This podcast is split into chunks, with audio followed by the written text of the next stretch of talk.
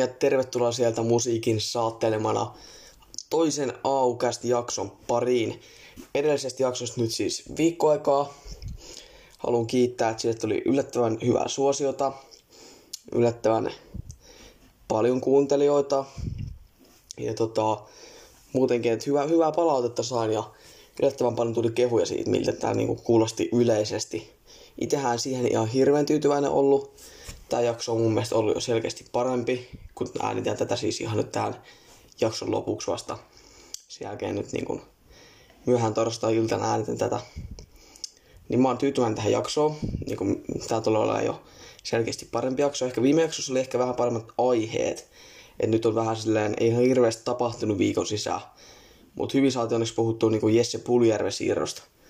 Tai niin siirtohuhuista. Sitten tosi, se, se on niin kuin lopusta alkaen Lopusta alkaen puhutaan Puljärvestä.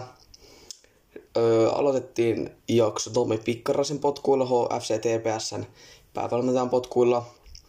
Sitten siitä jatkettiin vähän futissiirtoihin. Siellä puhuttiin vähän, vähän Unai Emeristä, Lallanasta ja Deja Loverenista Liverpoolin, Liverpoolin lähtiöistä ja Villarealin päävalmentajan palkkauksesta – sitten sen perään puhuttiin, tai puhutaan, mitä se puhuu, niin kuin puhutaan, koska mitään ette ole vielä kuullut.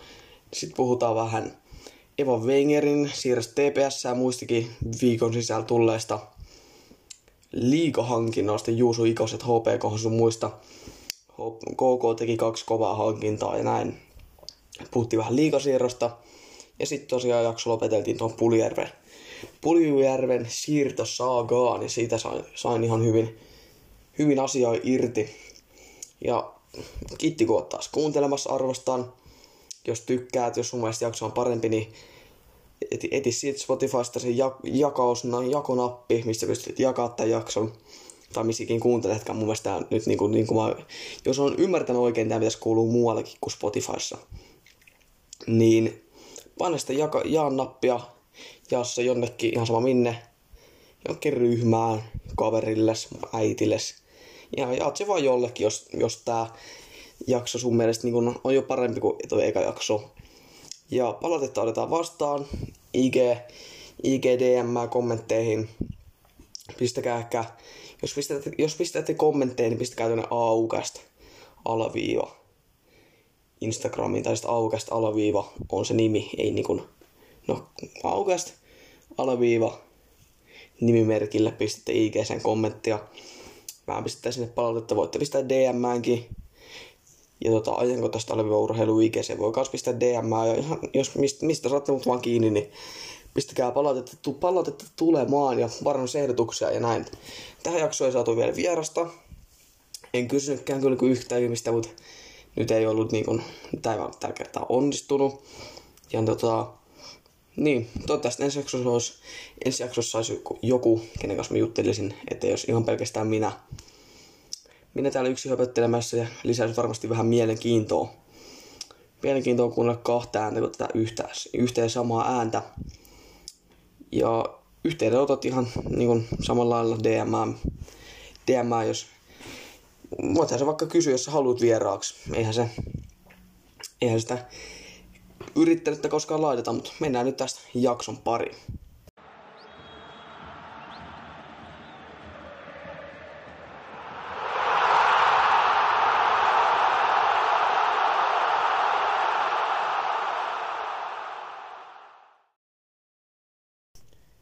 Ja näin sitten tullaan tämän toisen aucast jakson ensimmäisen aiheen pariin ja tämä jaksohan startataan nyt sitten samalla lailla niin kuin startattiin toi ensimmäinen jakso eli Veikkausliiga päävalmentajan potkuilla.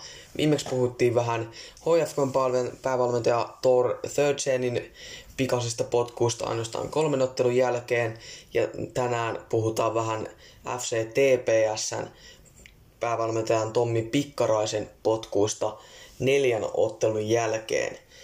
Ja tota, TPS ja Pikkaraisen kausihan alkoi tota, veikkausliikakausi nimenomaan alkoi neljällä tappiolla ja maalierilla 1-7. Eli tota, TPS teki neljän ensimmäiseen otteluunsa seitsemän maalia. Tai tietysti siis TPS teki neljän ensimmäisen ottelun yhden maalin ja päästi seitsemän maalia. Mikä ei siis tietenkään ole missään tapauksessa hyvä salto. Sieltä pitäisi neljästä ottelusta kyllä jo ihan sama, mi, mi, mi, mikä joukkue on kyseessä, niin pystyy ainakin sieltä niin nollakerrosta, neljästä häviöstä pystyy niin kuin, pystyy, pystyy nollakerrosta tulla pois, saada edes yksi piste neljästä ottelusta. Ja tota, ainakin niin maalieroa paremmaksi kuin 1-7. Tietysti sit, kun lähdetään katsoa tuota TPSn materiaalia, niin eihän tuolta niin hirveästi enemmän voi tuolta TPSn materiaalilta niin odottaakaan. Et se on niin selkeästi liikan heikon materiaali. Ja tota, pitää kuitenkin muistaa, että Pikkarainen on valmentaja, joka nosti TPS liigaan, että mitään ei pidä ottaa niin Pikkaraiselta pois. Nyt vaan tota, Veikkausliiga tulee joka tapauksessa olemaan TPSlle tota, tota, tota, niin kuin, todella, todella vaikea, vaikea paikka tälle TPSn joukkueelle.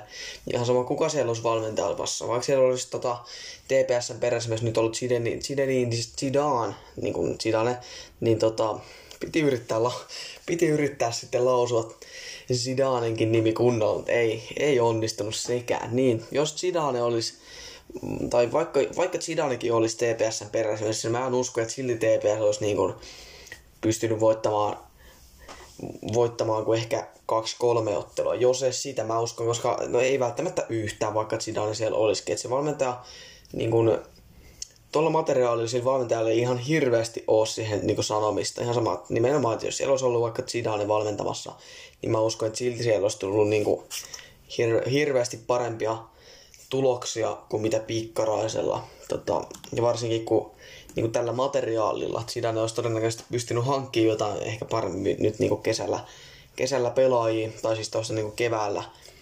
Ehkä saadaan kasvattua TPSlle paremman materiaalin, mutta tällä materiaalilla ei, ei edes Zidane pystyisi niin kuin, kyllä TPS luotsaa, luotsaamaan sen paremmin kuin Tomi Pikkarainenkaan. Ja sitten kun lähdetään katsoa, että oliko nämä, oliko nämä niinku potkut niinku, ku, kuinka niinku hätäiset, kun me spekuloitiin vähän, että ton, ton, ton, ton, ton, ton Thor niin tota, niinku tämän HIFKn päävalmentajan potkut, että ne, oli, ne ei ollut niinku, mun omasta mielestä kovin hätäiset. Että siellä Suomen kupiskin oli tullut niinku viisi, viisi tappiota ja sitten alkoi alko veikkausliikakausikin huonosti, niin se oli mun mielestä ihan oikea päätös toi third seedin potkut. Mutta sitten sit kun lähdetään katsomaan vähän niin tuota pikkaraisen potkuja TPSstä, niin mun mielestä nämä oli oikeasti vähän hätäiset potkut. Niin kuin aika moni on puhunutkin jossain niin TVSn tiedotteissa sun muissa. Koska tota, vaikka kausi Veikkausliigassa alkoikin tosi huonosti, niin kuin tilastollisesti ja tuloksellisesti, niin lähdetään vähän tonne niin kuin kauemmas tonne kevääseen, lähdetään siikailemaan vähän miten Suomen kuppi meni. Eli tota, Suomen kuvissa lohkossa, tota, TVS Plus A-lohkossa, siellä oli muun muassa Interi, HIK, HIK on ollut nelosta vastustajana. Siellä oli niin kuin, ihan kova lohko. Mun mielestä, mun mielestä selkeästi kovempi kuin tuo B-lohko, jos mä nyt niin kuin, tästä ulkoa yritän nyt lohkoa suunnilleen muistaa. Niin tota, siis tämä lohko oli TPSltä niin kuin, hyvä lohko, tosi hyvin, tosi hyvin pelattu lohko, että niin kuin yhdeksästä pelistä tota, tuli kaksi voittoa, kuusi, tasa, kuusi tasapeliä ja yksi tappio. Eli siellä tuli niin kuin yhteensä, lasketaan tuosta nopeasti, 12 pistettä. Ja tota, se oli, niin kuin, se oli to, loistava, loistava lohko TPS, että kun se tuli niin kuin hyvin loistavasti pelattu lohko, lohko TPS, että kun se tuli vaan se yksi häviö HIKta, HIKta vastaan, olisiko ollut HIK 04, en, nyt en ole ihan varma, olisiko, mun mielestä se oli niin kuin ihan oikeat HIKta vastaan toi, tota, toi, toi, toi, niin, toi ainoa tappio tuolla lohkossa, mutta sitten peräti kuusi tasapeliä, se on tosi paljon. Tota, siinä olisi, olisi voinut päättyä vaikka kaikki TPSlle tai tietysti kaikki vastustajallekin, että ihan sama kummin päästä lähtee tota, niin kuin, haluaa ajatella noin tasapelit ja kaksi voittoa. Et sieltä niin TPS, niin lohkosta jatkoon niin helposti voidaan puhua. Et, tota, tasaisia pelejä tosi paljon, ei ollut niin yhtään semmoista selkeää peliä, peräti kuusi tasapeliä, mutta mikä siinä, jos ne tasapelit jää tasapeleiksi, eikä niin kuin, että niitä, ne, ne, ne, ne, ne ei niin kuin kääntynyt vastustajalle. Sitten edettiin neljännesvälieriin, no siellä tuli tota, Tips vastaan, Tips, TPS voitti 0-6, siinä ei mitään ihmeellistä, että kyllä Veikkausliiga joukkojen pitääkin pystyä tips voittamaan ja nimenomaan vähintään 0-6. Sitten TPS sitten peräti puoliväli eri asti. Sieltä tuli hoiko vasta, minkä kuulosti varmaan, että okei, joo, no siihen se päättyi se taivaalla. No, niinhän se päättyykin. Mutta tämä ottelu hoikot vastaan TPS oli myös hyvä. Hoiko, tuota, TPS pisti HJK oikeasti koville. Ja tota, HJK lopulta voittikin tämän ottelun vain 0-1. Ja tota, pakko nostaa kyllä TPSlle hattu, että tälläkin materiaalilla edettiin melkein välieriin. Ja tota, olisi todennäköisesti edennytkin välieriin, jos sieltä ei vastaan olisi tullut just HJK.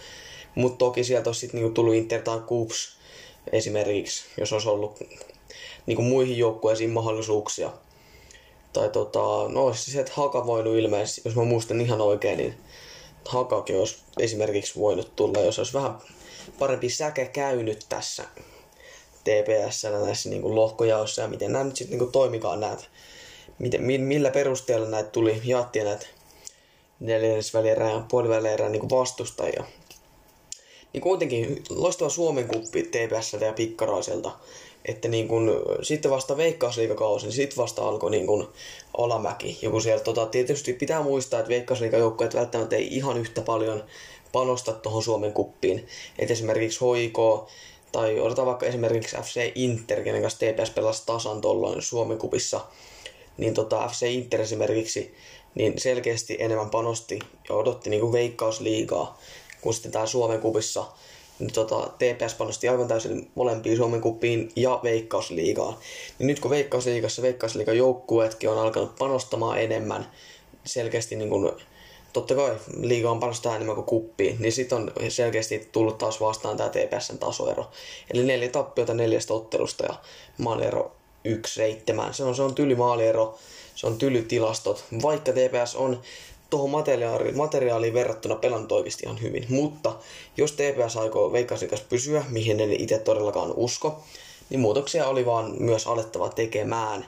Ja niitä alettiin tekemään just tällä tota, Tommi Pikkaraisen potkuilla ja tota, nyt kun katsottiin tota Suomen kupin tuloksia, että miten hyvin ne niin kun oikeasti meni toi kuppi, niin mun mielestä oli hätäinen päätös, koska tota, Pikkarainen on kuitenkin pystynyt nostaa TPS veikkausliikaa, pelasi hyvän Suomen kupin ja nyt sitten periaatteessa voidaan, nyt voidaan ihan oikeasti puhua, että Pikkarainen sai potkut neljän ottelun perusteella. Veikkausliikakaudessa ei ole monta ottelua, 20, 22 ottelua taitaa olla kautta kohden, vai ilmeisesti. Nyt nopeasti, en muista ulkoa ja nyt niin nopeasti laskettuna tota, 22 ottelua on niin kuin kaudessa. Et sekin pitää toki pitää mielessä. Mutta silti mä uskon, että Pikkarainen olisi pystynyt kääntämään ton TPSn kurssin niin yksinkin, koska tota, tai ilman valmentajan vaihtoa tämä TPSn kurssi olisi voinut vielä vähän lähteä nousuun. Tuolla materiaalilla siis on anyways vaikea saada nousuun, mutta etenkin nyt tota valmentajavaihdoksella, niin se on tota, neljän pelin jälkeen potkut, niin se on vähän, se on mun mielestä ehkä jopa vähän hötky, hötkyilyä antaa, niin kun, ja nimenomaan, kun HFKssa taustalla oli se Suomi-kuppi, mikä meni HFKlla surkeasti. Siksi HFKn potkut oli järkevät. Mutta kun to, tota, TPSssä tuo Suomi-kuppi meni noin hyvin, niin siksi tää, niin kun nyt tämä neljän ottelun jälkeen potkut, niin tää on mun mielestä aivan liian hötkyiltyä, koska tota, en mä tiedä mitä ne kuvittelee, että Pikkarainen pystyisi tekemään TPSlle tuolla materiaalilla. Ja tota, nythän Pikkaraisen tilalle, tilalle tulee tota, ed- edellinen Suomen A-maajoukkueen pelaaja, yli 105, tai itse asiassa niin, 105 peliä A-maajoukkueessa pelannut jo, Jonathan Johansson, monelle, monelle, monelle varmaan tuttu, tuttu tota, entinen hyökkääjä A-maajoukkueesta, niin tota, tulee nyt siis Pikkaraisen tilalle, Jonathan Johansson. Ja tota, en mä niin kun, en mä itse näe, että Jonathan Johanssonkaan pystyisi niinku kääntämään tätä kurssia sen paremmin kuin mitä Pikkarainen olisi pystynyt. Et niinku, en mä tiedä, mitä TPS seurajohto olettaa Pikkaraisen tai niinku TPS päävalmentajalta siinä vaiheessa, kun tämä TPS runko on näin, näinkin heikko, niin kuin joukkue, materiaali on näin surkea, niin ei Jonathan Johanssonkaan tule niin kuin yhtään paremmin tota, TPS valmentamaan, 44-vuotias siis. Tota, tulee tulee ter- Turkuun TPS valmentamaan Skotlannista tota, Mortonissa, jossa valmensi tota, edellisen kerran 2018-2019 kaudella. Ja tota, tosiaan 105 aamajoukkoja peliä Suomen paidassa monelle varmaan tuttu. Ja tota, palaa nyt vähän niin kuin TPSään, koska tota, Johanssonhan lopetti uransa myös, pelaajauransa myös TPS, missä pelasi tota, ilmeisesti yhden kauden. Muista, muistaakseni, ei ilmeisesti, vaan muistaakseni yhden kauden sitten, tota, niin kuin, mitä äsken vähän katsoin noita juttuja, niin tota, lopetti, lopetti uransa TPS ja nyt sitten palaa kymmenen vuoden tauon jälkeen. TPS on tällä kertaa valmentajan tota, roolissa. Ja tota, sitten kun mietitään, että niinku, pystyisi Johansson kääntää tällä, tällä tota materiaalilla tota TPSn kurssia, niin mä, mä jotenkin epäilen. Mä oon aika varma siitä, että tämä niinku tappioputki tulee jatkumaan, huonot otteet ne tulee jatkumaan. Et silleen vaan minkään voi, jos tota, toi TPS-materiaali on ihan oikeasti noin paljon heikompi, mitä se on niin kuin, tai niin, niin, niin heikko verrattuna muihin joukkueisiin. Kun siellä on, niin kuin, voidaan lähteä miettimään tota, esimerkiksi nyt tota, Veikkausliigassa Veikkausliigaottelu hoikot vastaan, mikä oli nyt tässä ihan viime viikolla.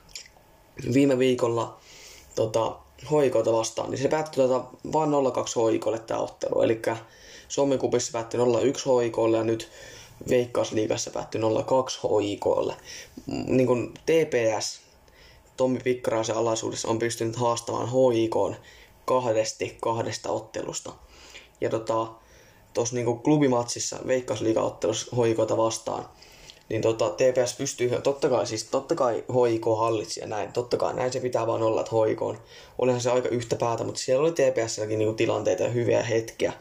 Mutta siinä vaiheessa tota, toi tuli tolle, tolle TPSn Albion, mm, Albion Mutasillolle, en taas lausuminen on ehkä vähän tuommoista Mutasillolle, Albion Mutasillolle, tota, niin tota, sai kyseenalaisen punaisen kortin toisen keltaisen korttiinsa tosi kyseenalaisesti. Tota, omasta mielestä ei ollut niinku se ei tota, ollut niinku millään logiikalla keltainen. Tota, mutta silloin toi Klauskaan ei edes niinku osunut tähän hoikon, nyt en muista kuka, mutta hoikon pelaaja, mistä tota, mutta silloin saikin sitten tota, toisen keltaisen siellä pihalle ja tämä toinen keltainen hän sitten vähän niin kuin kolkas, kolkas kun katkas TPSn selkärangan tästä ottelusta. Eli tota, sitten tuli 0-2 maalia, ottelu oli vähän niin kuin taputeltu. Mutta ennen tota, kyseenalaista punaista korttia, niin tota, TPS oli aivan vielä pelissä mukana. Aivan mahdollisesti olisi voinut pystyä tasoittaa ottelu vielä niin kuin yhteen yhteen. Että oikein peli päättyi vähän tuommoiseen kyseenalaiseen tilastiin, tai niin kuin käytännössä päättyi. Katkaiston TPS niin kuin mahdollisuudet kyseenalaisella kiltasella. Et mä uskon, että kun TPS on oikeasti pelannut tuohon materiaaliin verrattuna tosi hyvin. Ja ihan sama niin kuin mikä joukkue, jos pystyy haastamaan HIK kaksi kertaa kahdesta ottelusta, niin se on jo hyvä suoritus, niin kuin TPS on tähän pystynyt. Ja tota, näitä, jos niin kuin vähän käydään läpi, todella niin kuin lyhyesti käydään läpi tätä TPSn materiaalia, niin ei siinä, ei siinä oikeastaan ole läpikäymistä. Se on sen verran heikko se materiaali. Ja tota, jotain sitten kertoo se, että niin kuin niiden ainoat valopilkkoja on nyt tota, edustusjoukkoeseen pikkuhiljaa tässä koko ajan enemmän ja enemmän murtautuva Niklas Pyyhtiä, kuka on pystynyt nyt niin kuin ansaitsemaan avaspaikan esimerkiksi tässä HIK-ottelusta. Ja tota, ei, ei, mä en ymmärrä TPS tätä ratkaisua, koska Pikkarainen on ollut valmentaja, joka on pystynyt nostamaan TPS veikkausliigaa, pystynyt haastamaan HIK kahdesti, tason FC Interia vastaan Suomen kupissa.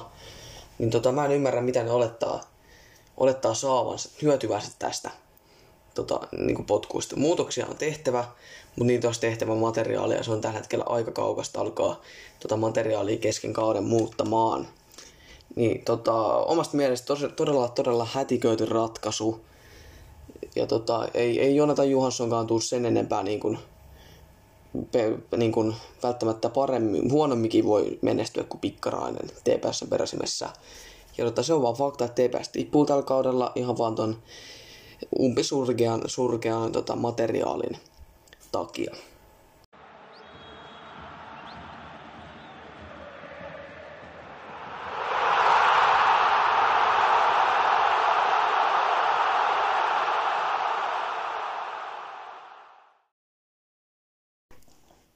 Ja sitten Tommi Pikkaraisen potkuista jatketaan maailmalle ja aletaan puhumaan vähän, tai minä alan puhumaan, että te välttämättä ala mun kanssa tässä hirveästi, hirveästi chattailemaan, niin tota, puhutaan vähän niin kuin, siirtouutisista, mitä tässä nyt niinku viikon aikana on tapahtunut. Ja tota, täällä on luvassa nyt sitten vähän Adam Lallana, Deja Lovreni, Unai Emeria. Mutta mun puolesta voidaan nyt ottaa tähän ensimmäinen aihe käsittelyyn näistä jalkapallon siirtouutisista. Eli puhutaan vähän Unai Emerin 42-vuotiaan espanjalaisvalmentajan siirrosta Villarealiin. Ja tota, Villarrealhan oli menneellä kaudella, koronan keskeytyneellä kaudella lopputuloksissa viides tota, Javier Callejan alaisuudessa. Ja äh, tota, on toimi Villarrealin päävalmentajana vuodesta 2018 alkaen. Mutta vaikka Calleja olikin tota, kaksi kautta Villarrealin peräsimessä, niin silti tota, Callejan paikka Villarealissa oli tosi epävakaa, koska tota, okei, okay, sitä vähän tsempata, mä sanon ihan koko ajan tota, ja mä oon vaan niinku yrittänyt ottaa tämänkin alkupätkän uudestaan ja monta kertaa sen takia, että mä sanon koko ajan tota, tota, tota, tota, niinku joka väliin. Niin mä tota, eihän tää nyt ole todellista. Mä yritän nyt ihan oikeasti keskittyä tohon tota sanaan, koska tota tulee tällä hetkellä ihan liikaa, se vähän niinku pilaa tätä tällä hetkellä. Mä, mä yritän nyt keskittyä tohon ja saa, saada sen pois. Mutta on aika hyvä tuohon kun miettii. Niin on, ja tota, siis saa, saa, vähän lisää aikaa itselleen, että niin kun, mitä sanoo seuraavaksi, jos ei ole ihan varma. Mä nyt koitan sit vaikka vähän jotain öötä tunkea sinne väliin tai jotain niin kuin, toi, tota, mulla aika itsekin menee hermot, mä sanon sitä ihan koko ajan. Mä koitan nyt päästä siitä vähän irti, että sitä ei tulisi ihan näin paljon joka väliin. Että, joo, tota, 48-vuotias tota, tota, espanjalaiset tota, tota, valmentaja. Niin kuin, olen tämä ihan hirveän kuulosta, kun koko ajan tulee toi, mutta tota, ja, ja sieltä se tuli, ei toi, ei toi todellista, eihän tästä tule yhtään mitään taas. Eihän tästä tule nyt yhtään mitään. Niin, Kajehan paikka vierailin peräsimessä on ollut todella, todella niin kuin, epävakaaton koko kahden vuoden ajan koska siellä tuli tota, voi herra jumala, niin ihan oikeesti mä nyt yritän tsempata tuohon, keskittyhän kunnolla siihenkin. Niin eh, siellä toi Kajehan kun tuli 2018 vierailin peräsimeen, niin eh, se kausi 2018-2019 alkoi niinku heikosti. Ja sieltä tulikin jo ekat potkut Kajehalle niin kuin joulukuussa 2018. Mutta sitten tota, tam, tammikuussa sieltä niin kuin, Tom, tai siihen palkattiin niin kuin vieraili palkattiin uusi valmentaja. Niin tämä uusi valmentaja, en muista just nyt nimeä enkä kirjoittaa näihin mun papereihin, niin sai potkut sitten jo heti tammikuussa. Eli siellä oli, to, tämä uusi valmentaja oli siellä niin kuin reilun kuukauden verran, melkein kahden kuukauden verran valmentamassa, mutta sitten tulokset ei parantunut yhtään Kaijeha palasi sinne valmentajaksi. Ja lopulta sitten Kaijeha sai vierailin nostettua niin kuin Laliikan keskikastiin ehkä vähän siihen kuitenkin niin kuin alemmas. Kuitenkin vältti ihan selkeästi putoamisen, siitä ei ollut niin kuin vaaraa. Mutta nyt tämä nyt niin kuin mennyt kausi, koronan keskeytynyt kausi Kajeheltahan oli sitten jo ehkä parempi. Niin kuin, tosi, tosi, tosi epätasasta peliä silti Villarealilta, että siihen ei niin kuin, se peli ei oikein missään vaiheessa tullut kuntoon. Ja lopultahan siis Kajeha sai Villarealin viidenneksi, mikä on hyvä sijoitus, mutta tähän ehkä vaikuttaa se, miksi Kaijehan nyt siis, sitten sai lähtöpassit, että tämä tot, koko niin kun, kausi oli niin tosi tosi epätasasta peliä Vieraililta ja tota, viidenneksikin ne nousivat siitä niin loppukaudesta paranteli noita asemia ihan selkeästi. Ja tota, voi herra jestas, nyt, nyt ihan oikeasti pitää tsempata ton kanssa, että eihän tämä nyt ole todellista. Aivan järkyttävää koko ajan kuuluu toi. En, mä, mä en tykkää itsekään siitä, miltä tämä kästi sit kuulostaa kokonaisuudessaan, kun tota tota vaan viljelen. No, yritetään nyt sitten selvitä ilman, että mä nyt enää sit selitän sitten enempää. Eikä se tullut kaikille selväksi, että mä yritän, yritän keskittyä siihen. Niin, siis mehän ei tiedetä, tuli, oliko tota Kaijahan potkujen, Kaijahan potkujen taustalla jotain muuta kuin epätasaiset pelitulokset. Siinähän saattoi olla vaikka jotain niin kuin riitaa seuraajohdon kanssa pidemmän aikaa tai mitä vaan niin kuin riitaa pelaajien kanssa, jotain huonoja toimintatapoja, huonoja toimintatapoja niin kuin valmennuksesta, mitä vaan. Me, me ei todellakaan tiedetä, mitä tämän potkun taustalla on. Tai niin kuin sen, en nähdä, että ei suoranaisesti potkut ollut, mutta niin kuin, mikä tämän taustalla on, että Kajeha nyt sitten niin Villarreal jättää. Et oliko ne vaan epätasaiset tulokset vai mitkä. Mutta sitten mennään nyt sitten tähän korvaajan, eli Unai Emeriin. Eli 48-vuotias espanjalaisvalmentaja ei ole valmentanut nyt sitten vuoteen. Eli täällä korona, koronakaudella, koronan keskeytyneellä kaudella Emeri ei valmentanut mitään joukkuetta. Tuossa niin toisessa kaudella, 18-19 kaudella, niin Emeri valmensi Arsenaalia. Arsenaalin Emeri valmensi viidenneksi, mutta silti vaikka viides, okei, okay, ihan, niin kuin, se on ihan hyvä sijoitus kuitenkin Arsenalille. Ja niin kuin, ihan, se on niin kuin, kelpuutettava tulos mun mielestä. Mutta silti tuli potkut, koska nämä tuloksethan oli kokonaisuudessaan niin kuin Arsenalilta tai Arsenalille niin kuin heikoimmat sitten niin kuin melkein 20 vuoteen. Ei muistaakseni ihan 20 vuotta ollut. Mutta tietysti nyt sitten tällä kaudella taisi tulla Mikel Arteetta-alaisuudessa niin vielä heikompi tota, tuloksia kuin tolloin Emeri-alaisuudessa. Mutta siis heikkoja tuloksia Emeri potkittiin pihalle ja sitten nyt ei ole vuoteen valmentanut mitään joukkoja ennen kuin tulee takaisin Villarrealiin. Ja mun mielestä Villarrealiltahan tämä Emeri on niin oikein oiva valinta, koska kuitenkin Emeri ei välttämättä ole kaiken taitavin valmentaja, ei välttämättä ole ihan Zidane ja Kloppin, Kloppin tasolla valmentajana, mutta kuitenkin on niin kokenut valmentajat, on valmentanut niin pelkästään Espanjassa jo Valencia ja Sevillaa.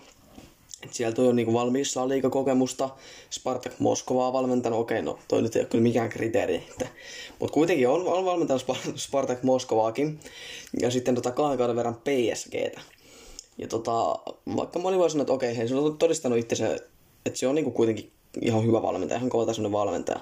Mutta se, että Unai Emery ei pystynyt voittamaan PSGn kanssa tota Ranskan liigaa ekalla kaudella, kun se meni, se nyt on vaan vähän floppi. Se kertoo vähän valmentajasta, että toi, se meni PSG, ne olisi ollut sit niin kuin 2016-2017 kaudeksi meni Emery PSG. Ja Monaco voitti tämän kauden. Okei, no se oli Monaco se ihan superkausi. Se, mistä sitten nousi sieltä nämä niin Mbappet, sun muut tota, maailman tietoisuuteen. Okei, joo, että niin kuin, Joo, se oli Monacolta hyvä kausi, mutta silti on se järkyttävä floppi, jos sä et voita PSGllä Ranskan liigaa. Se on vaan semmoinen garanti, mikä vaan pitäisi voittaa joka kerta. Ihan sama, niin kuin vaikka siellä olisi minä, minä valmentavassa, niin kyllä se nyt vaan pitäisi voittaa. Ihan ilman, ihan ilman valmentajaa ne pelaajatkin pystyy niin itse katsomaan sen verran, että ne pelaa suunnilleen omilla paikoilla. Niin kuin, se oli vaan floppi. Mutta sitten jostain, jostain kumman syystä Emeri sai jatkaa seuraavalla kaudella. Sitten tota, sitten sieltä tulikin mestaruus toisella kaudella. Mutta olihan se nyt floppi, että sitä tulee ekalla kaudella. Se on ehkä se syy, miksi osa edelleen epäilee Emeriä. Ja sitten tietysti Arsenalin kanssa aika heikkoja tuloksia. Mutta ehkä toi niinku PSGn kanssa, jos sä et voita liigaa ekalla kaudella. Niin olihan se kumma. Se oli kyllä myös ihme juttu, miten Emeri ei saanut potkuja sen ekan kauden jälkeen. Ja oli, oli, oli siinä varmaan sitten vaan taustalla se, että se oli Monacolta niin hyvä kausi, että Ranskakaan, tai siis no Ranska, no käytännössä Ranska, mutta siis PSG. Mä en, mä en niin seurannut tällöin futista kovin paljon. Tietysti olin aika nuorikin, enkä niin kuin, muista oikein sieltä ajoilta mitään, enkä nyt sen kun mä niin kuin, tutkinut. Että onhan se voinut, että PSG on pelannut ihan omalla tasollaan, mutta sitten Monacohan pelasi myös tosi loista, niin kuin aivan super, superkauden. Jos oli vaan näin, että PSGkin pelasi omalla tasollaan, mutta sitten Monaco pelasi niin kuin vielä ihan käsittämättömän kauden. Vähän niin kuin Leicester aikoinaan. Vähän niin kuin Leicester aikoinaan. Oliko se sama vuonna kuin Monaco? Nyt en ole ihan varma. En, en, en tästä just nyt ulkomuistista muista. Mutta niin mä luulen, että siinä oli taustalla myös vähän tota, että se oli niin kuin, että siis siksi, et, siksi ei umma, um, toi Emeri ei saanut sen takia potkuja PSGstä, kun ei voittanut mestaruutta, kun tota, siellä oli Monacolta vaan niin huikea kausi. Kyllä mä uskon, että Emeri on Vierailille ihan oikea valmentaja, ainakin paremmin kuin Kajeha, jos saisi vähän Emerikin tasaisuutta tuon Vierailin tuloksiin. Ja sitten Una Everistä jatketaan Liverpoolin ja Adam Lallanan ja Dejan Lovrenin lähtöön. Eli alkuviikosta, olisiko ollut maanantaina, Liverpool julkisti kahden konkarinsa lähdön, tai niin kuin varmisti kahden voidaan puhua ehkä seura ikonina, no en tiedä, aika lähellä, mutta kahden, kahden konkarin pois lähdön Liverpool varmasti tuossa alkuviikosta, eli siis Adam Lallana Deja Lovren. Ja tota, molemmathan on nyt 31-vuotiaita, tulivat Liverpooliin 2014 molemmat Southamptonin riveistä, että siinä on aika paljon yhtenäistä Lallan alla 178 kilpailullista ottelua, Liverpoolissa Lovrenilla 185 kilpailullista ottelua. Että niin kuin, todella tasa, aika silleen samanlaiset urat pelannut kuitenkin. Okei, no ei ehkä voi Lovrenin Lallana vertaa samanlaisina urina. Tietenkään, että siellä on niin eri joukkueet ennen ja nyt sitten lähdetään niin aivan eri suuntiin.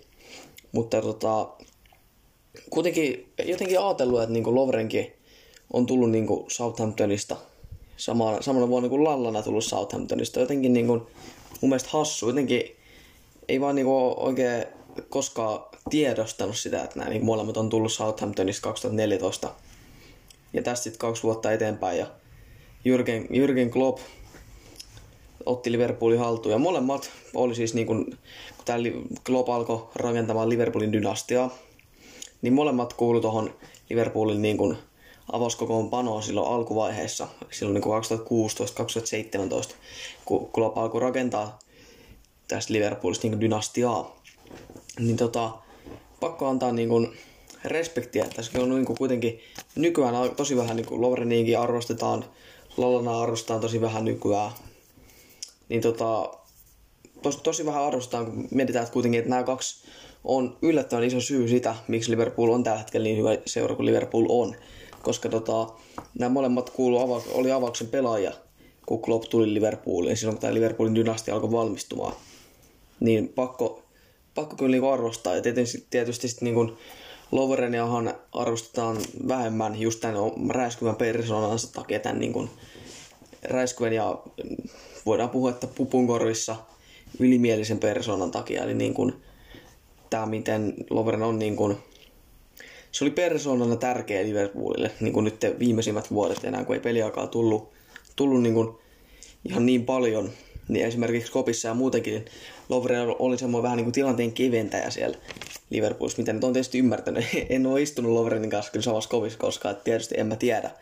Mutta se, mitä nyt on ymmärtänyt, niin kuin, ymmärtänyt niin kuin esimerkiksi Mohamed Salahin ja muiden niin kuin Liverpool-pelaajien syystä, niin kuin suusta, kun on tullut, ja Kloppin niin kuin, suusta, kun on tullut näitä niin kuin, jäähyväisiä, niin, ja niin kuin, sit on ollut vähän niin kuin muisteluvideoitakin Lovrenille, niin kuin, vähän niin kuin parhaita paloja, ei peleistä, vaan niin kuin nimenomaan nimenomaan niin kuin kentän ulkopuolelta, että minkälainen persona se on ollut. Se on ollut tosi tärkeä persona Liverpoolissa. Mua just niin kuin vähän hauskuutta, että niin kuin puhui itteensä tota, maailman parhaana topparina, olisiko se nyt ollut niin vuosi vai kaksi sitten, olisiko se nyt ollut niin kaksi vuotta sitten MM-kisojen jälkeen. Tai, taisi olla mun mielestä 2018 MM-kisojen jälkeen, kun puhuitte se maailman parhaan topparina. Ja sitten tietysti moni otti tämän niin tosissaan, että Lovren, Lovren niin kuin, luulee oikeasti, että maailman paras toppari. Okei, siinä on hyvä pointti niin kuin futistoimisto muun muassa just tota, mainitsi mulle niin kuin IG-kommenteista. Okei, tässä on oikeasti hyvä pointti, että kuitenkaan ei ihan turha kaveri voi olla, jos on niin kuin ollut MM-kisojen finaalissa ja Westerliikan finaalissa. Tuossa on niin kuin, siinähän on pointti, mutta silti kun Lovrenin persona tiedetään, niin jengi vähän ylireagoi siihen silloin tota aikoinaan kaksi vuotta, kaksi vuotta sitten siellä Lovrenin että maailman paras toppari sanontaa, kun niin kun sit tuli kauhea kohu, kun Lovren sanoi, että se on maailman paras toppari, mutta kun Lovrenin personan tietää, tietää sen niin kuin, vähän niin kuin vitsillisen ylimielisyyden, semmoisen niin itsevarmuuden, niin sanohan Lovren nyt on vitsillä. Se on vaan, se on vaan fakta. Mun mielestä ihmiset olisi pitänyt silloin ymmärtää, että tämä, että se on, siis Lovren on niin kuin hauskuutta. Lovren on semmoinen niin kuin joukkojen viihdyttäjä. Niin tota, se, se mun mielestä ihmiset olisi pitänyt silloin ymmärtää, että joo, siis Lovren, totta kai hyvä toppari. Ja niin kuin saa pitää itseänsä hyvä toppari. Kuka turha, ihan turha äijät ei pelaa MM- ja UCL-finaalissa ja loput voita vielä valioliigaa. Ihan turha tämä sitä voita. Ja on niin kuin näin, näin kovissa peleissä mukana. Mutta niin kuin, ottaa tuon Lovrenin persoonan esiin, niin eihän se tosissaan tätä sanonut. Ja tota niin kuin, pitää vaan mun mielestä arvostaa Lovrenin. Se oli oikeasti yllättävän tärkeä. Tosi, tosi niin kuin ylivihattu, ehkä jopa niin kuin aliarvostettu pelaaja. Niin kuin totta kai ehkä pelillisesti ei ollut niin kuin ihan, ihan sitä niin kuin kirkkaanta kirkkaanta niin kuin loistua. Tuli paljon, oli aika virhealtis toppari ja näin, mutta kuitenkin ihan turkaveri joka tapauksessa ei voi olla, kun pelannut noissa kovissa ottelussa. Ja tota, oli nimenomaan Liverpoolin pelaaja back in the days, niin kun, kun palataan ajassa vähän taaksepäin, niin pitää oikeasti arvostaa. mun mielestä Lovreni enemmän. Se on ollut tosi tärkeä nytkin niin kuin viimeisimmät vuodet, vaikka ei välttämättä pelannut ihan niin paljon, niin on ollut tosi tosi niin kuin tärkeä pelaaja henkisesti tuolla joukkueella. Ollut semmoinen tilanteen keventäjä, vähän semmoinen niin kuin hauskuuttaja tuolla. Ja niin kuin räiskyvä, räiskyvä hauska ja hyvä persona muutenkin, mitä nyt tietysti edelleenkään en ole Lovreninkaan istunut samassa kopissa, mutta niin kuin, mitä nyt on niin kuin välittynyt tänne näytön toiselle puolelle, niin on kyllä ymmärtänyt sen, että oli niin kuin upea persona. Ja tietysti varmaan on edelleen Zenitin siellä vähän Ivanovicin kanssa. Melkoinen toppari pari, pakko sanoa. Pakko sanoa. Ja sitten tietysti Lallana, pakko arvostaa myös. Liverpool avasi pelaaja Back in the Days 2016 tolloin noin. Ja tota niin kuin, tuli hakea, tuli hakea Liverpoolista niin kuin varmasti mestaruuksia ja näin, niin, ja lopulta sai niitä, että niin kuin tuli Southamptonista niin kuin parempaan joukkueeseen, tai silloin ei, no oli tietysti parempi joukkue kuin Southampton jo silloin, mutta niin kuin, pakko, pakko Lallanakin arvostaa, että välttämättä ei, ei, koskaan ole ollut se niin kuin ihan paljon paras keskikenttä, mutta niin kuin, jaksanut vaan grindaa tuommoisessa niin kuin keskikastissa ja on niin kuin, on ollut niin kuin iät ja ajat hyvätasoinen pelaaja, hyvätasoinen keskikenttä edelleen, edelleen saman tasoinen, mitä oli niin kuin 2016 niin pitää vaan arvostaa näitä kahta oikeasti, että niin kun, mun mielestä hyvä valinta nyt molemmit lähtee, koska nyt niin kun, esimerkiksi Lallana, niin jos Tiago tulee ja vaikka Tiago ei tulisikaan, niin ei Lallana ensi kaudelle enää pelaisi niin kun, pelasi tällä kaudella mitä 15 ottelua muistaakseni, 15-12, jotain niin tonne suuntaan, ei pelannut paljon. Niin nyt vaan oli niin kun, aika siirtyä pois. Ehti voittaa käytännössä kaiken Liverpoolin paidassa, ja nyt sitten niin kun, siirtyy peliajan perässä vaan niin Brighton Hove Albioniin. Ja tota, mun mielestä hyvä vaihtoehto nimenomaan just Brighton pysyy kuitenkin Englannissa kotimaassa. Tuttu paikka, ei ole mitään riskiä. Ja tota, niin, mun, mun mielestä oli niin kuin hyvä, hyvä ratkaisu Vellallanalta, niin kuin, tai hyvä päätös seuranakin. Et varmasti oli muitakin ottajia, voisin kuvitella ulkomailtakin ihan jotain tämmöisiä pienempiä seuroja. Mun mielestä oli vaan hyvä päätös mennä just Brightoniin. Ja Lovren, tota, en, en oikein osaa sanoa, että selitti, että koska tota, nythän Lovren on niin Venäjän liikan paras toppari suunnilleen. Se on vaan nyt, niin Lovrenhan on kuitenkin ihan kovatasoinen pelaaja. Niin Venäjälle ehkä erikoinen ratkaisu mun mielestä. Tietysti Ivanovic, puhuuko vaan Lovrenin yli, en tiedä, mutta niin kuin, mielenkiintoinen ratkaisu valinta mun mielestä Lovrenilta, koska mä uskon, että niin kuin ammattimanagerit, ammattivalmentajat tietää, minkä tasoisella pelaa kuitenkin Lovren on oikeasti, vaikka onkin vihattu. Ja luulisin toi persoonakin ja toi niinku kombinaatio Lovren, niin että se kiinnostaisi kuitenkin niinku, että se kiinnostaisi kuitenkin ihmisiä tai niinku joukkueita, muitakin kuin jotain venäläisiä, venäläisiä seuroja. Että niinku, mun mielestä mielenkiintoinen päätös Lovrenilta, mutta tietysti, että oliko sitten niinku ottajia muualtakaan tuon vähän niin kuin maineen takia voisi sanoa en, en osaa sanoa. Mä, mä en niin kuin tähän tiedä. Sitä ei tiedä. Sitä ei kovin moni ihminen maailmassa tiedä, että tuliko Loverille tarjouksia muiltakin seuraalta kuin Zenitiltä. Mutta Zenitti menee Venäjälle Ivanovicin topper pariksi. Zenit just tuore veikkaus, ei sentään veikkausliikamestari. Zenit tota tuore Venäjän liikan mestari, siellä tiputettiin pokaalia, hajotettiinkin siitä. Pääliosa meni aivan säpäleiksi ilmeisesti. Tai mä en itse asiassa nähnyt sitä, niin kuin, että se olisi mennyt säpäleiksi missään vaiheessa, mutta siis rikkeen se meni, kun Ivanovic tiputti sen tiputti sen pokaaliin, katsotaan tekeekö Lovren saman ensi vuonna. en tiedä, en tiedä, mutta tota, niin, pakko arvostaa molempia. On kuitenkin yksi syy, miksi Liverpool on tällä hetkellä niin joukkue kuin Liverpool on.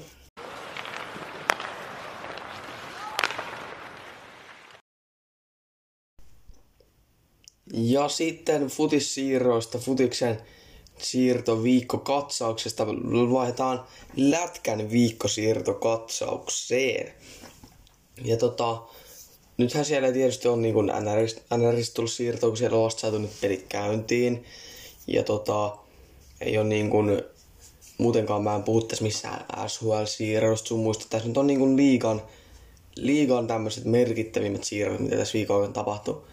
Ei tullut niin kuin ylipäänsä montaa siirtoa, mutta tota, tästä on otettu kuitenkin pois niin kuin HPK Daniel Lebedeffin hankintaa ja No e, itse asiassa en ole, en ole varma, että otiko me jotain muuta voisi, tuliko siellä edes muita siirtoja kuin nämä, mitä mulla nyt tässä niin on, mutta aloitetaan vaan tosta, eli Evan Wenger, TPS San Jose Parrakuudan AHL-joukkueen riveistä.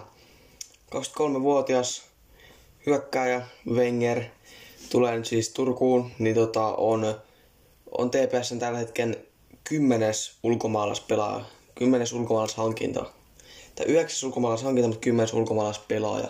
Eli tota, tulee olemaan niin kuin, tai siis täytti ton TPSn, TPSn ulkomaalaisrajan, kun saa olla vain kymmenen ulkomaalaista.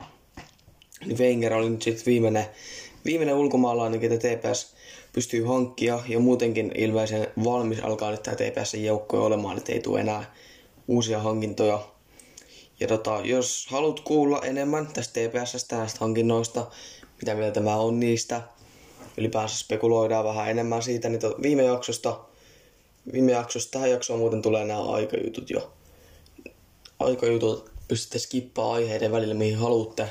Viime jaksossa ei ollut, mutta viime jakso niin kuin jostain puolesta välistä loppuun mä puhun TPS ja TPS-hankinnoista, eli siellä on niin kuin puoli tuntia melkein puhuin TPS-hankinnoista, eli siitä jostain puolesta välistä alkaa pistätte kuunteluun, niin meikäläinen selittää sitten vähän TPS, TPS-hankinnoista, miten, miten mä kuvittelen TPS-hankinnat floppaa, ketkä onnistuu, ja spekuloida vähän enemmän niitä. Ja siellä on siis myös nämä suomalaishankinnat mukana, ei pelkästään ulkomaalaishankintoja. Mutta siis Wenger tulee San Jose Barracuudasta, San Jose Sharksin tota, niin kuin farmista AHLstä. Ja uralla on pelannut vaan aiemmin VHL ja AHL. Viime kaudella 38 peliin 20 tehopistettä. Et niin kuin Wengerkään ei ole vielä todistanut tasoaan niin kuin mitenkään älyttömästi. Ja tota, se, että sä tuut niinku rapakon takaa ensimmäistä kertaa ulkomaalle, ensimmäistä kertaa pelaa Eurooppaan, niin tota, pieniin kaukaloihin, niin sehän, ja taas, taas niin kuin viime jaksossa puhuin, miten tulee, miten tulee sopeutua suomalaiseen kulttuuriin ylipäänsä, niin kuin, ihan, ihan mihin vaan suomalaisiin asioihin, niin sekin vaikuttaa. Tai suomalaisen tietysti ehkä eniten vaikuttaa se suomalainen pelityyli, isot kaukalot ja tommoset noin.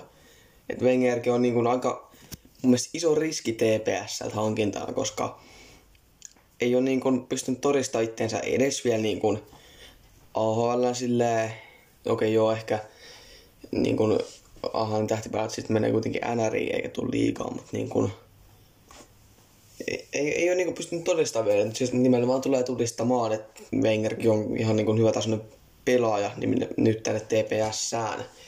Ja mä vähän niin kuin, mä, musta vähän tuntuu, että Wenger on niin kuin floppi, koska onhan toi, jos sä oot 23-vuotias, sä oot pelannut pelkkää AHL ja VHL, ja sä tulet Suomeen muiden ulkomaalaishankintojen keskellä. Okei, se ehkä vähän tasoittaa sitä, että siellä ei niinku, sun ei tarvitse välttämättä pelaa ihan pelkästään suomalaisten kanssa. Ehkä se vähän helpottaa, että siellä on niinku paljon ulkomaalaisiakin nyt mukana. Mutta niin kun, onhan, toi, onhan taas riskihankinta mun mielestä TPSltä pakko sanoa, että mä mä en itse luottaisi tietysti. En tiedä, miten TPS on skautattu niin Wenger. Nyt voi todennäköisesti ilman, että ne on nähnyt yhtään veliä paikan päällä, niin Wengerin hankkia. Mutta niin kuin, tai mistä minä tiedän, jos on jotain highlightsia katsonut sen perusteella hankkinut, mutta niin kuin, mutta, mutta mun mielestä aika riskihankinta, niin kuin aika monetkin muutkin itse asiassa TVS-hankinnat. Mutta sitten toki siellä oli paljon riskittömiäkin hankintoja, niin kuin nämä ruotsalaiset puolustajat, niin kuin Bibic, Ivarsson ja ja, ja kuka vielä, Boom. Niin siellä oli paljon riskittömiäkin hankintoja, mutta sitten siellä on näitä riskejäkin nyt tosi paljon, niin kuin Wengerit nimenomaan. Wengerit ja Ibrahim, Ibrahimovit ja Ishakovit sun muut. Sun muut. Niin on, on, on riskihankinta pakko sanoa, että siitä ei minnekään pääse. Ja sitten seuraavaksi otetaan Juuso Ikonen – HV71 SHLstä Ruotsiin. Ää, anteeksi tietysti HPK, ei minnekään, ei minnekään Ruotsiin, kun HPK tulee Juuso Ikänen, Juuso Ikonen HV71 riveistä. 25-vuotias hyökkääjä. Pelasi hyvä, ihan hyvä, no ei, no, ei mitenkään älyttömän viime kauden HV71, mutta on niinku tehnyt A-maikkoja debyttiä EHT, on käynyt kolkuttelee NHL-ovia, on käynyt tota, on niin päässyt kokeilemaan AHL yhden kauden ajan, kun kävi, kävi tota pelaamassa Ra- Rapakon takana kolkuttelee ovi, jos aukeaa sinne paikka. No ei auennut, nyt pelataan sitten HPKssa. Ja tota, aiemmin siis edustanut Brynästä, Dewgardensia, Kärppiä, Jyppiä ja Bluesia vielä ihan alussa. Ja tota, kun HPK joukkuekin on nyt niinku, HPK Nippo on ensi kaudeksi tosi, se on niinku heikko, siitä, siitä ei pääse minnekään, että HPK on tosi, tosi heikko ja kapea nippu ensi kaudeksi. Siitä tuli vähän niin kuin, kun mä sanoin mun kuvatekstissä, että HPK on nyt heikko nippu, kapea ja heikko, heikko nippu. Siitä tuli aika paljon sanomista, niin kuin, että hei, eihän siis toi nyt ole millään tavalla heikko, että siellä on kovikin pelaajia. Tai kelpo pelimiehiä puhuttiin itse asiassa. Niin se ei riitä, siis tuo HPK-joukkue ei tule menee pudotuspeleihin, siitä ei pääse minnekään. Tai siis tätä mieltä mä oon itse, koska tota, se, se on vaan kokonaisuudessaan niin heikko. Se, että siellä on niin kuin Ikonen ja muutama kelpo pelimies, niin ei, ei se nyt riitä, kun Ikonen kai semmoinen niin franchise-tason pelaaja. Okei, en tiedä voiko nyt liikas puhua franchise-tason pelaajana, mutta li, no, ei, ei ole semmoinen niin kuin, Ikonen kai on niin kova pelaaja, että se pystyy niin kuin yksin johdattamaan joukkueen pudotuspeleihin. Se ei, Ikonen ei ole niin kova pelaaja. Tulee olla HPKlle tärkeä palanen, mutta ei millään sitä tasoa, että pystyisi niin kuin nostaa HPK käytännössä yksin. No ei nyt ehkä ihan yksin, mutta että pystyisi nostaa HPK HPK pudotuspeleihin. Mä, mä en usko, että Ikonen on tämän tason pelaaja. Varmasti niin kun, tulee olemaan HPK ehkä tärkein, ehkä kulta kypärä tai jotain tonne päin. Ei välttämättä Ikonenkaan ihan semmoinen niin kuin, niin kuin pisteiden tekijä hyökkää, okei okay, joo, tekee, tekee totta kai pisteet niin hyökkään pitääkin, mutta ei välttämättä ole se ihan semmoinen niin kuin, pist, liikan pistepörssin kärki pelityyliltään.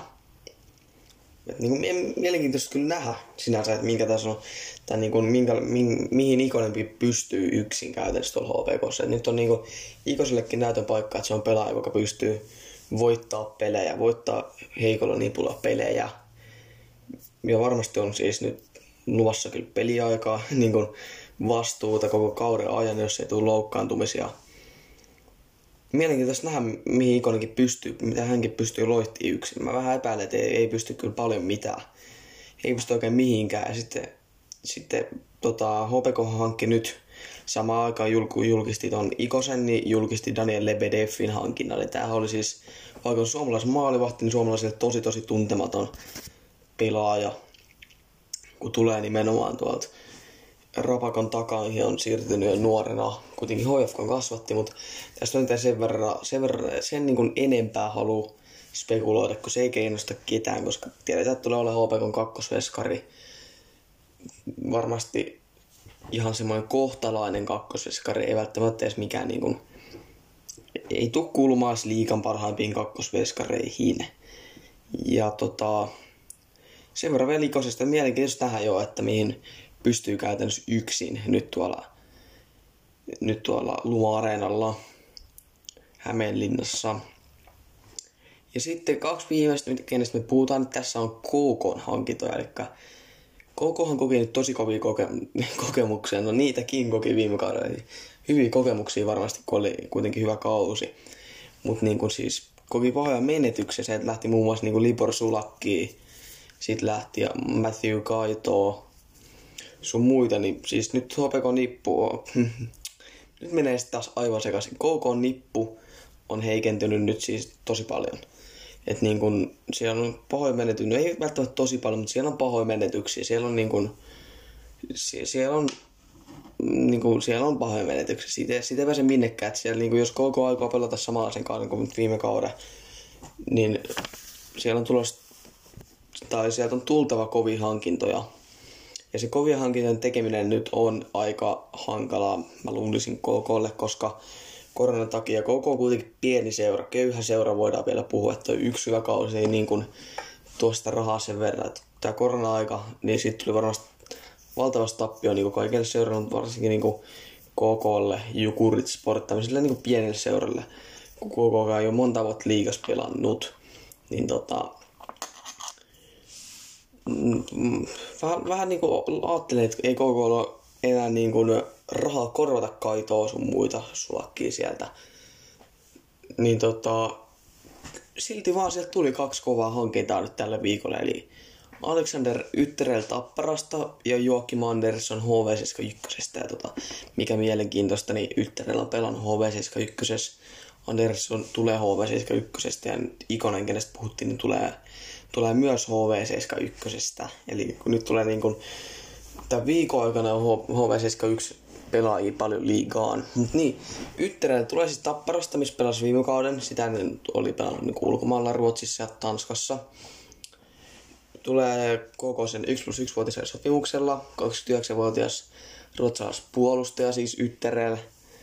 Viime kaudella Tapparas pelasi hyvän kauden, ei ole mikään hyökkäävä puolustaja, mutta en periaatteessa sanotaan ihan puolustava puolustajakaan, että semmoinen aika yleis, yleispuolustaja pelasi ihan, ihan kelpo kauden tapparassa. Se kuitenkin selvisi, että ei, ei, ei jatka tapparassa ja sitten saman tien käytännössä teki selväksi, että tota, haluaa jäädä liikaan, haluaa jäädä liikaan. Ja sitten sit varmasti tuli KKlta heikompaa tarjousta, mitä tapparassa viime kaudella. Mutta en tiedä sitten tuliko muut seuraavalta tarjouksia. Vai halusiko Yttärelle. Mä luulen, että Yttärelle valitsi niinku KK. Mä luulen, että niinku, Yttärelle tuli tarjouksia muilta liikaseurailta, kun se kertoi, että haluaa jäädä niinku liikaa. Mä luulen, että esimerkiksi joku pelikaassa saattoi ihan hyvin kokeilla sitä jollain niin kuin minimisopimuksella. Tai niin kuin muitkin seuraa varmasti.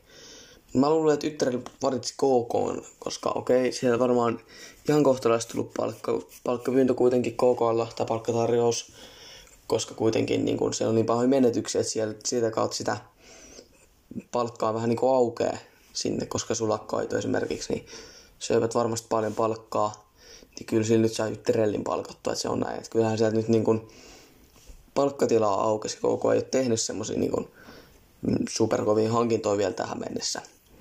Niin kuin varmasti ei tämän koronan takia, että ei ole oikein uskaltanut, uskaltanut käyttää sitä rahaa. Eikä siellä ole nämäkin dilit ollut valmiin kauem, kauemmin. Sitten ne on vaan haluttu julkistaa nyt, kun on niin selvinnyt, että okei, okay, kausi päättyi tolloin ja todennäköisesti tulee jatkuu tuossa joskus vuoden lopussa. Et nyt me voidaan vaan, vaan virallistaa näitä hankintoja pari kappaletaankin tähän, tähän kohtaan.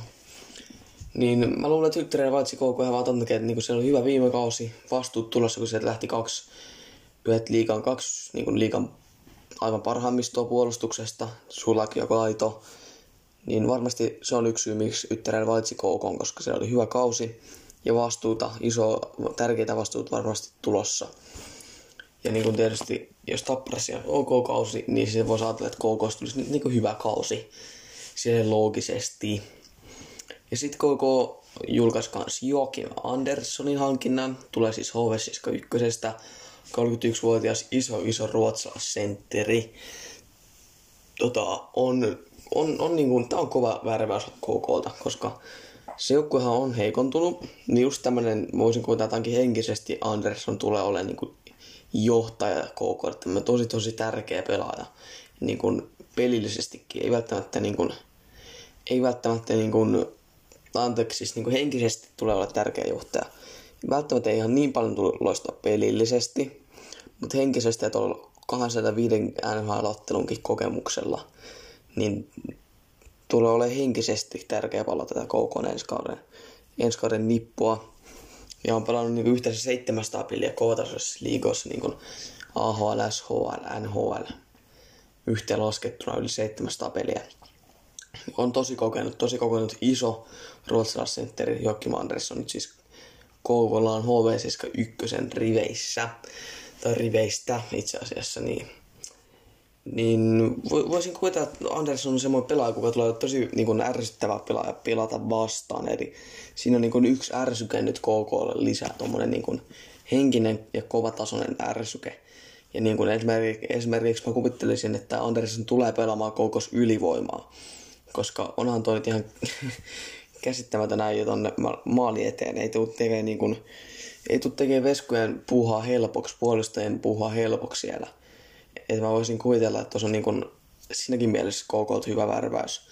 Tulee olla henkisesti tosi tärkeä pelaa, mutta pelisesti varmasti myös niin kuin just ton, ton niin kuin kokonsa takia, ton, se on kuitenkin sentteri, että se on niin kuin ylivoimallakin se vaan menee sinne maaliin eteen, niin se on aika helppo saada jollain muulla sitten sisään. Siellä on tuo Anderssonin kokoinen kaveri edessä. Mutta niin, ei näistä hankinnoista niin se enempää, se, le, se oli se Lebedeffin hankinta. ainoa, mistä ei sen pidempään puhuttu. Tällä viikolla ei ihan hirveän monta eli tullut ylipäänsä hankintoja. Niin tota, niin, ei tästä niin kuin kovin hankintoi KKlta. Wenger TPS, että siitä on viikko tuosta hankinnasta ja Ikonen Lebedev tärkeät hankinnat HPKlta. Et niin kun, saa nähdä, minkälaisia siirtoja taas ensi viikolla tulee. Olisiko sieltä pikkuhiljaa tulossa vaikka niin Sille uutta hankintaa. Olisi jo, olisi jo niin aikakin. Voisi vähän alkaa pik- spekuloimaan, että minkälainen kausi Sillä tulee olemaan, kun ei mitään niiden joukkueesta vielä. Mutta niin, tässä oli nyt nämä menneen viikon liikasiirrot.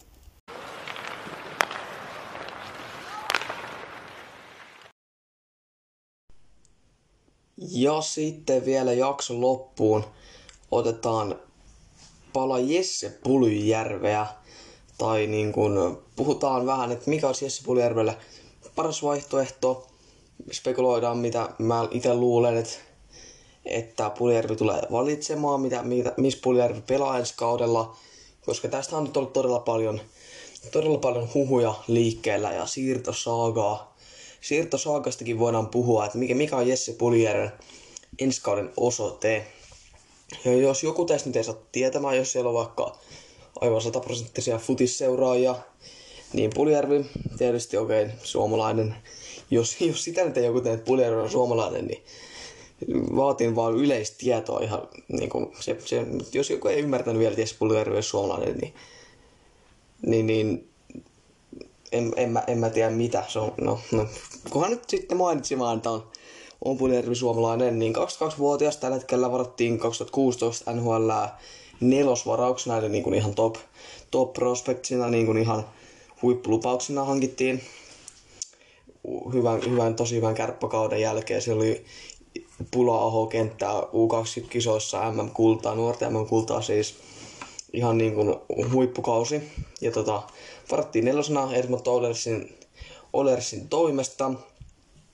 Mut sitten vähän niin kuin floppa. Se vähän niin kuin tyssä se unelma, niin kuin unelma siitä, että puulijärjestöstä tulee joku suomalainen legenda. Et nyt, nyt tota, tästä on siis neljä vuotta, neljä kautta. Ja Puljärvellä on yhteensä 139 NHL-peliä ja niihin 37 pistettä. Eli siis tuohan on niin kuin kohtalainen, siis just tommonen perus kahden suunnan sopimuksen omaava NHL ja AHL höyläävä pelaaja uratilastot. 139 peliä, 37 pistettä NHL. Mutta kun Puljärvi ei ole ihan sen, Puljärvi on niinku kovempi pelaaja, oli nelosvaraus, niin nyt Oilers haluaa ihan hinnalla millä hyvänsä.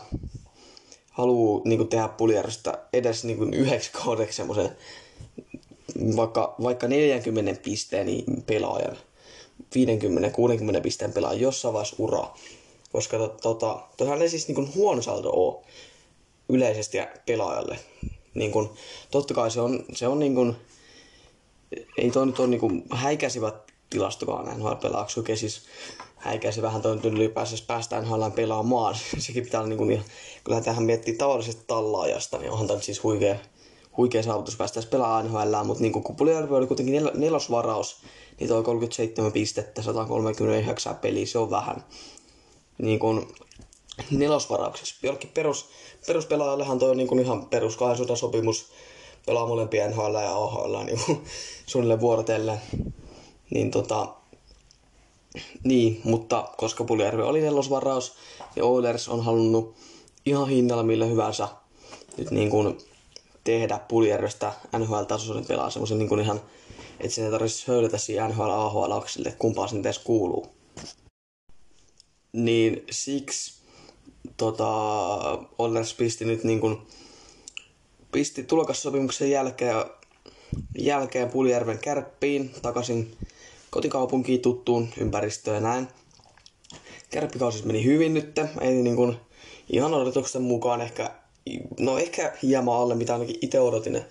Mun mielestä olisi niin Puljärven pitänyt pystyä edes kultakypärä päässä lopettaa kausi. Mutta no joo, niin kuin, hyvä kausi. Ei nyt niin kuin flop, flopannutkaan eri, tota, erityisesti. Niin Oilers pisti Puljärvi vaan ihan kylmästi kehittymään. Niin kun ei tullut jatkosopimusta tietenkään, ei tullut nelosvaraukselle, jos noin huonosti pelannut, niin ei tullut tulokassopimuksen jälkeen jatkosopimusta. Tuli takaisin kärppiin maitojunalla, voidaan puhua, oli kyllä, oli kyllä pakkas, oli yksi suomalaisen nhl pahimpi maitojunia. Sä oot niinku nelosvaraus, että tulet kolme vuoden jälkeen takaisin Suomeen kasvattajaseurassa. Se on, se, on, se on vaan käsittämätön maitojuna. Mutta niin kun, kärppiä se tuli sen takia, että Oilers haluaa tehdä Puilerosta NHL-pelaajan hinnalla millä hyvänsä ja siksi kärpät Siksi tota, pistettiin takaisin Suomeen ihan vaan kehittymään, että se saa sitä vastuuta ihan niin kuin puhtaasti nostamaan tasoa, puhtaasti kehittymään. Niin nyt sitten kärppien, kärppäkauden jälkeen on nyt niin ollut siirtohuut auki. Totta kai, niin kuin, mikä on, mikä on Jesse Puljärvi seuraa askeluudella, että onko se vielä yksi kausi kärpissä, onko se KHL, onko se Sveitsin liiga NLA, onko se NHL, Oilersin riveissä ensi kaudeksi. Niin tästä on ollut tosi paljon niin kuin siirto, siirtosaaga, iso, iso siirtosaaga ollut käynnissä, että mikä on Puljärven ensi kauden osoite. Ja nyt sitten vähän spekuloidaan, eli käydään vähän läpi näitä vaihtoehtoja, että kärpät. On kärpät mm, varma, varma niin kuin, no kaikki tietää, kova suorittaja. Ja tota, selkeästi teki hyvää Puljärvelle, että niin kun katsoo Puljärven peliäkin niin kuin, vaikka kauden alussa vertaisi silloin kausi alkoi versus nyt kausi loppui tuossa pari kuukautta sitten, niin kyllä se peli oli mennyt eteenpäin, ei mitenkään älyttömästi välttämättä, mutta oli mennyt eteenpäin ainakin omasta mielestä. Ei, ei nyt niin, kuin, niin, no ei paljon, mutta oli kuitenkin mennyt eteenpäin. Niin tota, kärpät olisi niin kuin varma vaihtoehto, että ei olisi niin kuin, okei nyt olisi vaan viimeistään vedettävä ihan oikeasti semmoinen piste per pelitahti käy kausi mun mielestä, jos Puljärvi joskus aikoo pelaa vielä NHL sille vakituisena pelaajana. Niin tota, niin kuin Puljärvi itsekin sanoi, että kärpät on tällä hetkellä ykkösvaihtoehto, voisi olla ihan hyväkin vaihtoehto niin kuin kehittymisen kannalta. Ja tota, sitä kautta varmasti saa sitä vastuuta, sitä niin kuin johtajuutta ja niin kuin ihan, ihan vaan kokemusta, kokemusta lisää tasoa, ihan nostaa tasoa. Kärpät tiedetään, että kärpät on niin kuin, siellä on hyvä valmennus, pelaajat kehittyy kärpissä ja näin. Ja näin, niin tota, kärpät olisi semmoinen niin varma vaihtoehto Puljärveltä.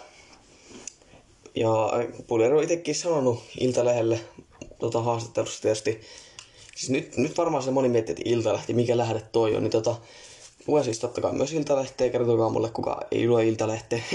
Kyllä se nyt on niin kuin, jos luet uutisia, niin luethan se nyt Iltalehteä. Tota, on siellä vaan vastaa Puljärvestä juttu.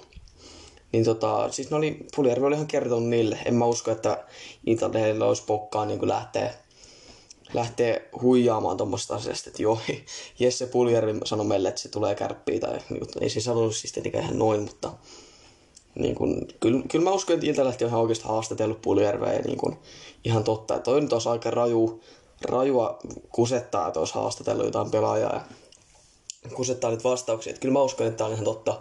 Niin Iltalehdelle Puljärvi kertonut, että kärpät on tällä hetkellä ykkösvaihtoehto, ja se voisi olla myös sama niin varma vaihtoehto, niin kuin on nyt jo muutaman kertaa maininnutkin. Että se olisi, se olisi niin kuin, siinä ei montaa miinusta ole, ehkä se niin kuin vaan hidastaa nyt sitten, tai niin kuin, että jos Puljärvi haluaa NHL mahdollisimman nopeasti, niin kausi Suomessa, niin onko se sitten niin kuin, onko se vaan vielä hidaste, että jos nyt pitäisi ottaa askel kovempaa liikaa, niin se voisi olla ehkä nopeampaa se NHL paluu. Ja tota, sitten niin kun toinen vaihtoehto, semmoinen mikä voisi olla Puljärven kannalta ihan hyvä vaihtoehto, niin olisi KHL. Mutta tota, Puljärvihan on itse sanonut sen, että ei, että Venäjällähän ei mene, KHL ei ole, ei ole niin suuntana. Täällä tässä vasta jutusta luin, kun lähti haastatteli Puljuun, niin tota, KHL ei ole suuntana, se voisi jopa olla oikeasti ihan hyvä vaihtoehto. Pelit nyt näyttää ehkä kohti lähtevän käyntiin, ehkä en sitten onko se nyt niin kuin jos se kausi menee poikki, niin sitten sitä ollaan ilman, ilman seuraa. Et en tiedä, nyt tuo Venäjän koronatilannekin on sen verran paha. Ja siellä on hoidettu tilanne nyt niin huonosti niin kuin tuo jääkiekon, jääkiekonkin suhteen, niin ei ehkä sinänsä kannattaisi mennä KHL, mutta jos kuvitellaan, että siellä ei olisi nyt mitään koronaa, niin KHL olisi oikeasti hyvä vaihtoehto tässä vaiheessa. Semmoiseen seuraan, missä saisi pelata niin kuin paljon. Ja niin kuin esimerkiksi niin kuin jokereet heikompaa seuraa, mä en ehkä jokereihin Puljärveä pistäisi tai jos mä olisin niin jokereiden johdossa, niin tai olisi niitä Pulijärvi, niin jokerit ei olisi. Niin jos mä menisin KHL, niin mä menisin jokereihin. Siellä on tällä niin kova lippu, että siellä on vaikea olla se mun johtava pelaaja, joka sitten niin spotataan tuolta NHLn suunnasta. Että KHL ei ollut Pulijärvelle vaihtoehto. Jos ei olisi koronaa, niin se voisi olla ihan hyvä vaihtoehto, joo. Enkä mä sitten tiedä, että mikä tuo Pulijärven et, et niin kun, ei mene Venäjälle, ja mä en tiedä mikä se on taustalla. Mä en usko, että se on tuo koronajuttu. Mutta niin kun, se on hyvä vaihtoehto, jos sitä koronaa ei olisi. On nyt vaan niin huonosti Venäjä hoitanut tuon tilanteen, että ihan, ihan senkin, senkin takia tonne ei kannata mennä. Et koska sitten kuitenkin tulee tuo KHL-kausi keskeytymään jossain välissä ihan niin kuin kesken kaiken. Tuossa joskus joulukuun jälkeen, joskus talvella kuitenkin ihan... Siis sanokaa mun sanotaan, että jos tuo KHL lähtee nyt käyntiin tässä ihan kohta, niin se tota, kausi tulee katkeamaan talve, talven aikana ihan varmasti. Tai sitten se on vaan niin, että jokainen niin kuin seura yksitellen vaan jättäytyy siitä KHL-paikasta sillä kaudella. Että KHL ei pistä poikki. Se on, siis olisi Venäjälle ihan varmaan tavallista KHL, että antaa sen kauden vaan rullata, mutta sitten pikkuhiljaa vaan seurat sanoa, että okei, hei, mä en, mä en niinku, me, me ei pelata enää tällä kaudella. Tämä on niin huono tämä koronatilanne. Mä luulen, että siinä käy näin, että jos nyt KHL jatkaa pelejä, niin kausi jossain se menee vaan poikki. Tai sitä ei pistetä poikki, mutta se pitäisi pistää poikki. Niin, mutta joo, KHL ei ollut Jesse Puljärven vaihtoehtona. Eli sitä ei voida laskea tähän, mutta niin kun se, olisi, se voisi olla ihan hyvä vaihtoehto. Ja tota, yksi vaihtoehto, vaihtoehtohan on NLA, eli Sveitsin liiga. Siellä oli tota, mm, nyt en muista ulkoa, nyt en muista ulkoa. Joku suuri seura, Sveitsin isompi seuroi huhujen mukaan tota, kiinnostunut Puljärvestä. Mm, ja tota, kun Iltalehti kysyi tästä, että onko nämä huut paikka, onko ne ottanut yhteyttä, niin Puljärvi vastasi suunnilleen, että kaikkea sitä kuulee, että eihän tämä, niin kuin, ei, en ole Sveitsiinkään menossa. Mutta Sveitsiin just tämmöiseen suurseuraa, niin se voisi olla hyvä vaihtoehto, koska okei, okay, siinä, on se, siinä on se riski, että okei, okay, Uusmaa, välttämättä Sveitsin liiga ei ehkä ole edes ihan liikan tasolla, mutta siellä voisi niin kuin,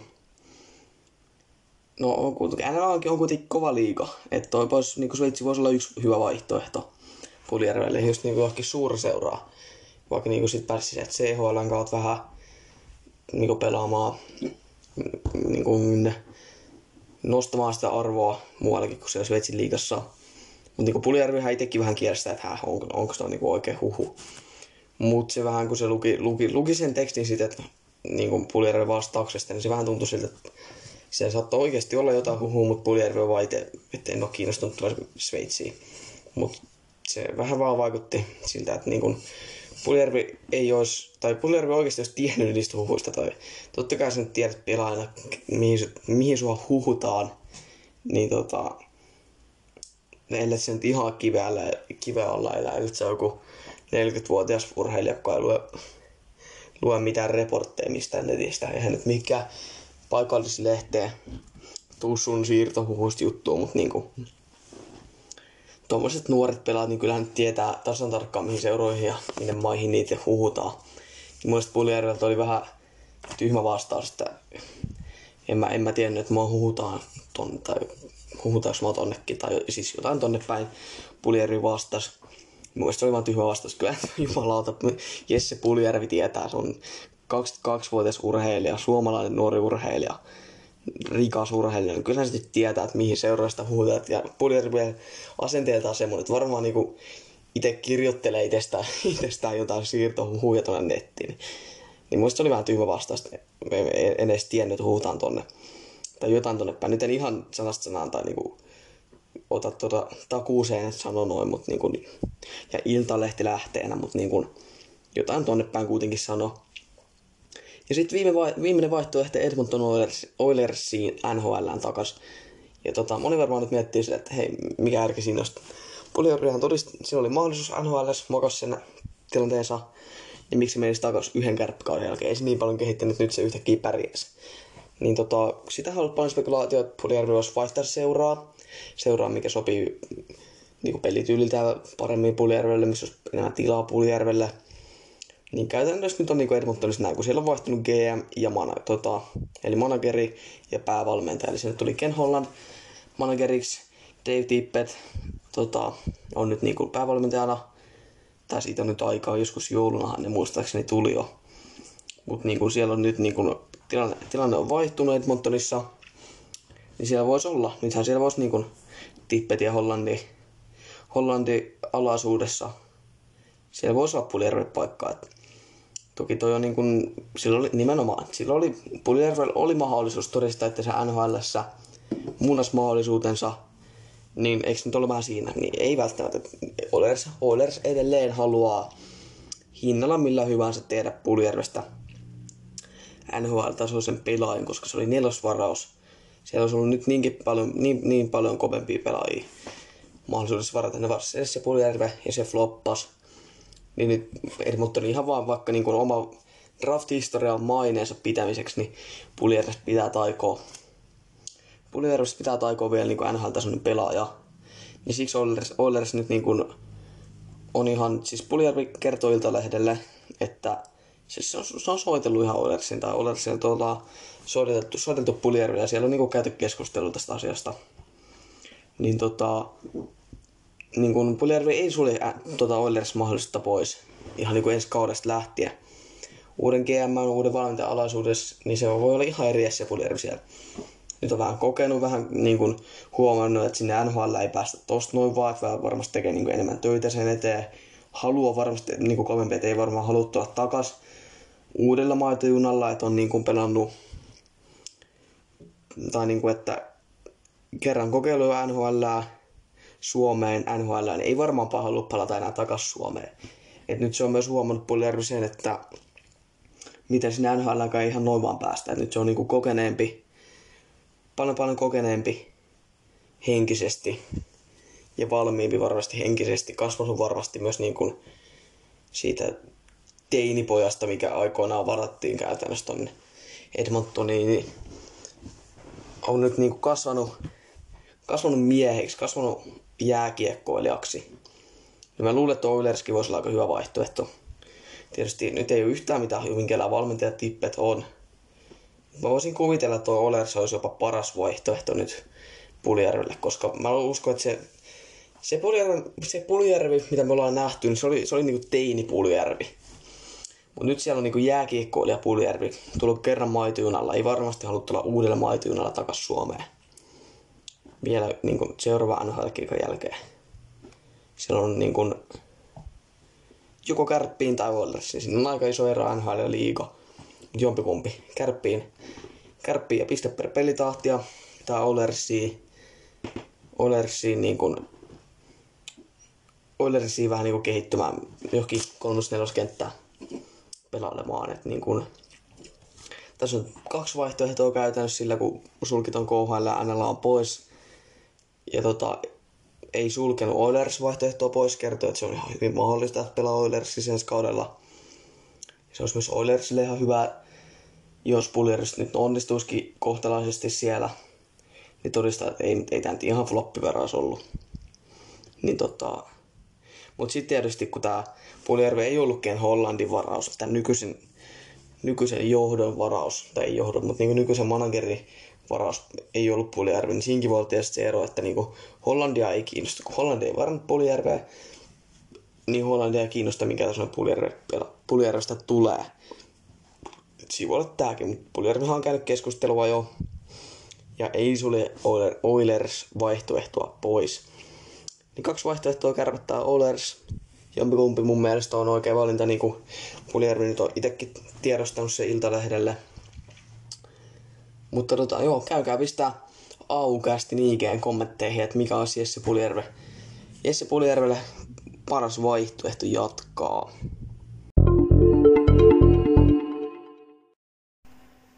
Ja näin Jesse Puljujärven kautta on saatu toinenkin aukaista jakso päätökseen.